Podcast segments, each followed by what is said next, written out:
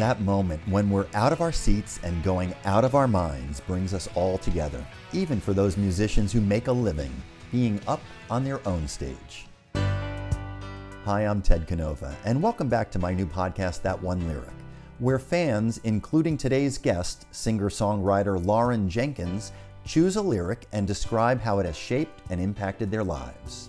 This week, a close friend shared a story about languishing, that sense of emptiness so many of us have felt this past year. It made me appreciate our last episode even more with Jesse Jackson, host of Set Lusting Bruce, who chose that one lyric from Springsteen's Better Days. Better Days was on my F Cancer playlist. They're just sitting around waiting for my life to begin. I've got to enjoy even this unpleasant part of the journey because it's one step closer to being cancer-free. Jesse, we're all here for you, no matter what kind of day you face. Last week was almost too many days of hearing from us. I was a guest on Jesse's wonderful podcast not once, but twice. If you need a Jesse and Ted fix, it's yours. Just find it on our website, That One Lyric. Registered yet for our raffle to win a cool baseball hat? Stay tuned till the end of this episode for details on how to enter. Here we go.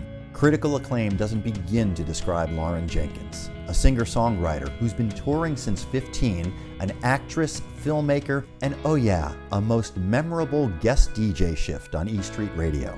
Let's hear that one lyric Lauren chose, and as a special edition, you can watch our conversation on our website with a lovable creature making a cameo. Lauren Jenkins, so great to see you. How are you today? I'm great. Thanks for having me. I wish we were in person, but this is still, you know, it's 2021 and here we are, virtual podcast. I love it. I'm here for it. I feel like I've been seeing you in person every week. You're doing so many house concerts. We get to see what's in your walls. I think you've got a banjo hanging up in a hallway. Let you break down my walls. Thinking about walls is they keep you safe. You're getting to see it change all the time. It's like, what happened to that rug? Did you ruin it? Oh, that plant died. Okay, I guess you couldn't keep that alive. Before the pandemic, we would have thought that was creepy, but now it just seems par for the course, right? Yeah, I think it'll be weird eventually. Like if I move, they're gonna be like, what do you mean you moved? We didn't know. Or you didn't ask us first. Yeah, but the reality is I love playing music. And so the past 13, 14 months, the music has to keep going. And that means my living room. So here we are. Well, thank goodness that you and other artists have been doing it. It certainly sustained us and kept us going. It also made us feel closer. I don't know if you feel that way at all. Like you would maybe do a meet and greet after a show and meet some fans and take a picture. But here in the middle of your show, we're writing to you and you're responding. I don't know heads, Carolina, tails, California off the top of my head, but I could do a cover show and learn it for you. I think for me, I'm not really much of an online person. I don't love that whole thing very much. But the one thing that I do love is, you know, after every show, after my set, if I'm the opener or at the end of the night, I like to go and meet people that have shown up and that are there. So I do that after every show, and I always have, and I plan to continue to do that because to me, that's kind of what makes it real is meeting people in real life that are in the room with you and singing the songs back to you. So in the virtual world, at first I was a little nervous about it, but over the course of the year, like one of the coolest things that I've seen happen is people from all over the world logging on to watch these at-home concerts and talking to each other and friendships forming. Like there are people that have never met in real life, but they've been to the same virtual concert and are planning on going to one of my actual real shows. And that's so cool because at a show, you know, you're there, and if I'm in the audience, I'm not talking to the person next to me and saying like, hey, you like great music, we should be friends. That would be weird. But it's happening in the virtual space. So maybe, I don't know, maybe once things open back up, that sort of mentality will carry over. And I think that would be a really cool thing. And you know, that's one of the things with the Springsteen Nation and like the Spring Nuts.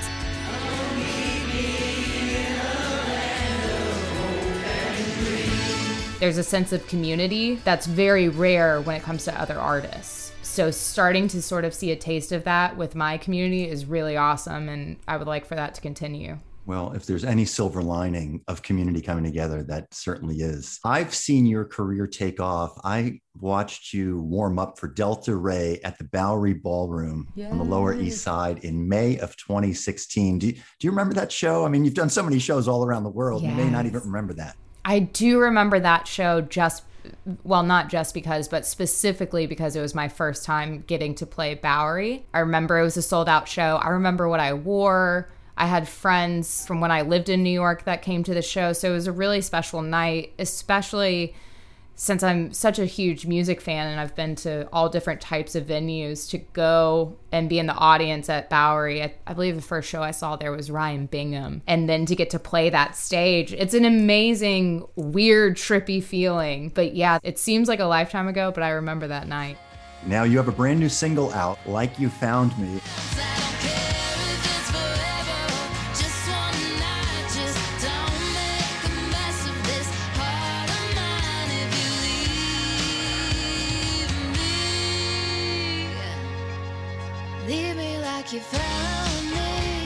What a terrific song. You've said that it's your criteria, that if you're going to hang out with me, don't show up and mess anything up. Yeah. I love that. No, I think especially over the last year, it's like, okay, I've created this safe space. I'm good. If you're going to come in to my world, like, don't break anything. Don't mess anything up. I'm good without you, so please don't. One of the biggest things that I've focused on is intention, whether that's with a relationship or an encounter or recording a song. It's, what is the intention, and making sure that's really clear. And that's sort of helped me stay sane through all of this. And I think when it comes to work and recording, that just makes the music that much better. All right, let's get to that one lyric. What was your first exposure to the music of Bruce Springsteen? I know that there were Springsteen vinyls around the house, and I only know that because I inherited both my grandfather's collection and my dad's collection. So I know that there was vinyl played, but I may have been too young to remember it. I think around age 10 was really when I started to kind of dive into Springsteen. And to be honest, at first, some of his big band, horn sections, all of that kind of anthem Springsteen that I've grown to love now. At first I was like, this is a lot. I don't know. Where's the dark stuff? And then I discovered Nebraska and I was like, oh, my man. They declared me unfit to live. I think with Springsteen, it's really been, and I'm still learning and I'm still educating myself on his craftsmanship and his catalog. But to me, it's been a very long development and relationship of diving in and peeling back the layers. I think my first Springsteen show, I was probably 15, 2009.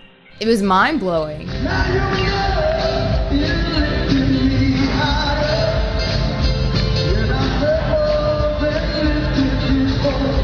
After really loving concerts with sort of one solo acoustic person on stage, my closest comparison to something with the energy that Springsteen had would be Dave Matthews concerts. And all I can say to you, my new neighbor. Springsteen was just sort of, I was mind blown. I didn't understand how a human could run around the way that he did, and his energy. It was just, it was like something from another planet. And again, I was pretty young. I was 15 or 16.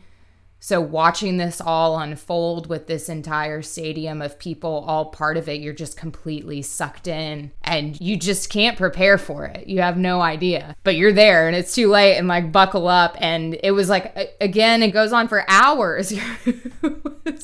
You're drained. Like, we're more drained than the band is, I think. Yeah, I was exhausted. I know it. I left the Rome River tour in 2016 spent. It was almost 4 hours. He ended it with an acoustic Thunder Road. Screen door slams, Mary's dress sways. And we were almost like, we're good. We're done. We're done too. You can go home now. We got it. We got our money's worth. and then some. Oh, I love that. Okay, Lauren, before you share your one lyric, tell me, what song did you choose that one lyric from? You know, it's a very challenging question that you pose to people on this podcast, to choose one lyric. But immediately the song Highway 29 popped into my head. I slipped on his shoe. She was a perfect size 7. This is a story of a shoe salesman who meets a woman, robs a bank, and gets in a car crash. I think even more than that, it's a short love story that has enough drama and layers of a lifetime, a lifelong love story. It's an incredibly dark, depressing love story, but the thing that I was really drawn to with the song is, how do you encapsulate the very first moment of meeting someone to the relationship's end in one song? And he does that. Yeah, buckle up. It's a ride. You know, it happens in everyday life too. Just take out the bank robbery and the death part of it, but a lot of times relationships ending feel like that. We get caught up in drama and things going south, much like a bank robbery every day, which is where I feel like that's where it's relatable, that core emotion of meeting someone and it sort of being this magical, intimate, electric thing, and then things just go south. And I love the part where he, you know, tries to blame it on her and he thinks that she's the problem, but really knows that it's him all along and has been. I told myself it was all something in her, but as we drove, I knew it was something in me. All of that's human stuff. Even if a relationship doesn't end, that could just be a Tuesday in a relationship. I do love that. All right, Lauren, tell me, what is that one lyric you chose from Springsteen's Highway 29? It was a small town bank. It was a mess.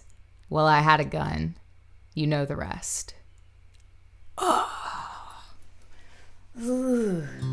It was a small town bank. It was a mess. Well, I had a gun. You know the rest. It is so heavy, and I love that he breaks. In that stanza, he breaks sort of this talking to himself, journal, diary type of writing that he has from the beginning of the song, and he's directly talking to the audience or someone when he says, well, you know the rest. And he's just admitted to armed robbery and potentially murder. I mean, I read it as murder. And that is such a heavy confession. And just to hear that hint and the way that he delivers it, it's really, really powerful. And again, it gets back to that thing of he doesn't have to fill in the blanks. And if you were in that conversation, yes, you'd have a lot of questions, but you know what went down was really, really bad, and he's in a bad spot, and he doesn't have to tell you or explain himself. And I absolutely love that. He doesn't explain himself at all, which oftentimes human behavior and why we do the things that we do, we don't explain. Coming from a filmmaking background, Highway 29 to me is an entire movie within one song. Lauren, I think that one lyric you chose is at least a third of a movie. And for him, he just says, hey, it was a mess, you know the rest. It was a mess. Well, I had a gun. You know the rest. That packs a lot in a very simple statement, which as songwriters, you know, that is what you're striving to do. Say what needs to be said and add a lot of weight to it, and pack a lot of information in without getting heady. And he does it just so simply and brilliantly, specifically with that one lyric, but really with the entire song. Well, I'm happy that we're going to have another interview for my other podcast, The Tour, where we're going to get into your career and your influences. But I do want to ask you this, since we're talking about it. That lyric that you chose, less is more, we agree. But as a singer-songwriter, how do you get to the point of less is more without writing something and feeling like less was less. We have dogs that have a lot to say. So sorry, can you pause for 1 second? Absolutely. There's nobody here to answer the door, so yes. I have to do it. That's great. I'll be right back. I'm sorry. All right. That's all right. Two. Okay. Oh. It's okay. It's fine. How old is he? He is, he'll be 8 this year. Oh my God. I had a black lab who lived to be 14, Sally. Oh. He's going to live forever, I've decided. Yes, he will. Yeah. Oh my God, I love that. Oh my God, I think I saw a picture on Instagram of maybe a girl in your life who sucked on your nose. And between a baby sucking on your nose and a dog licking you good morning. Yes, basically my niece. I mean, I think people are divided into two camps, those who accept kisses like that and those who don't. His breath stinks right now, but it's fine. It's unconditional love. So sorry. No problem. So you were asking about... Yeah, you know, we talk about that lyric that you picked, that less is more with Bruce. And he makes it seem so simple to write something that packs such a punch. But as a singer-songwriter, how do you get to the point of writing less is more without at your point of your career feeling like less was just less? I think for me, I think there's a perfect example on the new record. There's a song that I personally felt was so simple and it had a lot of meaning and it was actually sort of a love song. And I've started playing it on live streams. Lock all the doors and turn down the light. But at first, I wasn't sure if it should go on the record because I literally said to my co-producers, I was like, I don't know. I mean, this song is just really simple. The trouble's out there. And I love it, but I'm not sure that other people will. I think writing a simple song is one of the most difficult things. We can come up with adjectives and nouns and situations and color all day long. But to just say the thing that you need to say and let the audience fill in the rest is sometimes really difficult. But some of the best songs are that way, including Bruce songs. So I don't ever try to stay away from that, but I sometimes battle with whether or not people will feel the same. And in my experience, when it's done well and it's done right, then it always is stronger than the songs that say too much. Lauren, thanks so much for taking part in that one lyric. I love the lyric you picked. It really, as you say, packed a punch. The boss does that. He's pretty good at it. Well, thanks, Lauren. We'll see you on tour soon. Thank you. Yes. Lauren's beautiful intention is seen in her many walks of life. Check out her new music and her short film that she made at LaurenJenkins.com. And I don't know about you, but I need to hear her one more time recite that one lyric she chose from Highway 29, if only for her priceless reaction. It was a small town bank. It was a mess. Well, I had a gun. You know the rest. Oh. Ooh. It was a small town bank. Was a mess, and I had a gun. You know the rest. A reminder, this episode is also a video that's on our website, where you'll feel an even greater connection to Lauren, her music, and her dog Cooper. I appreciate the connections you've been making with me and for all your support in those reviews on Apple Podcasts.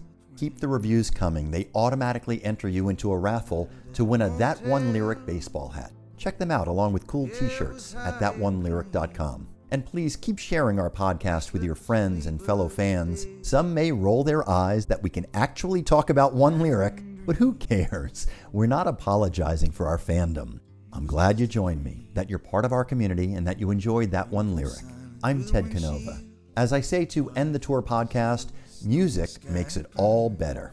See you next time. I closed my eyes and I was running. Yeah, I was running and I was flying.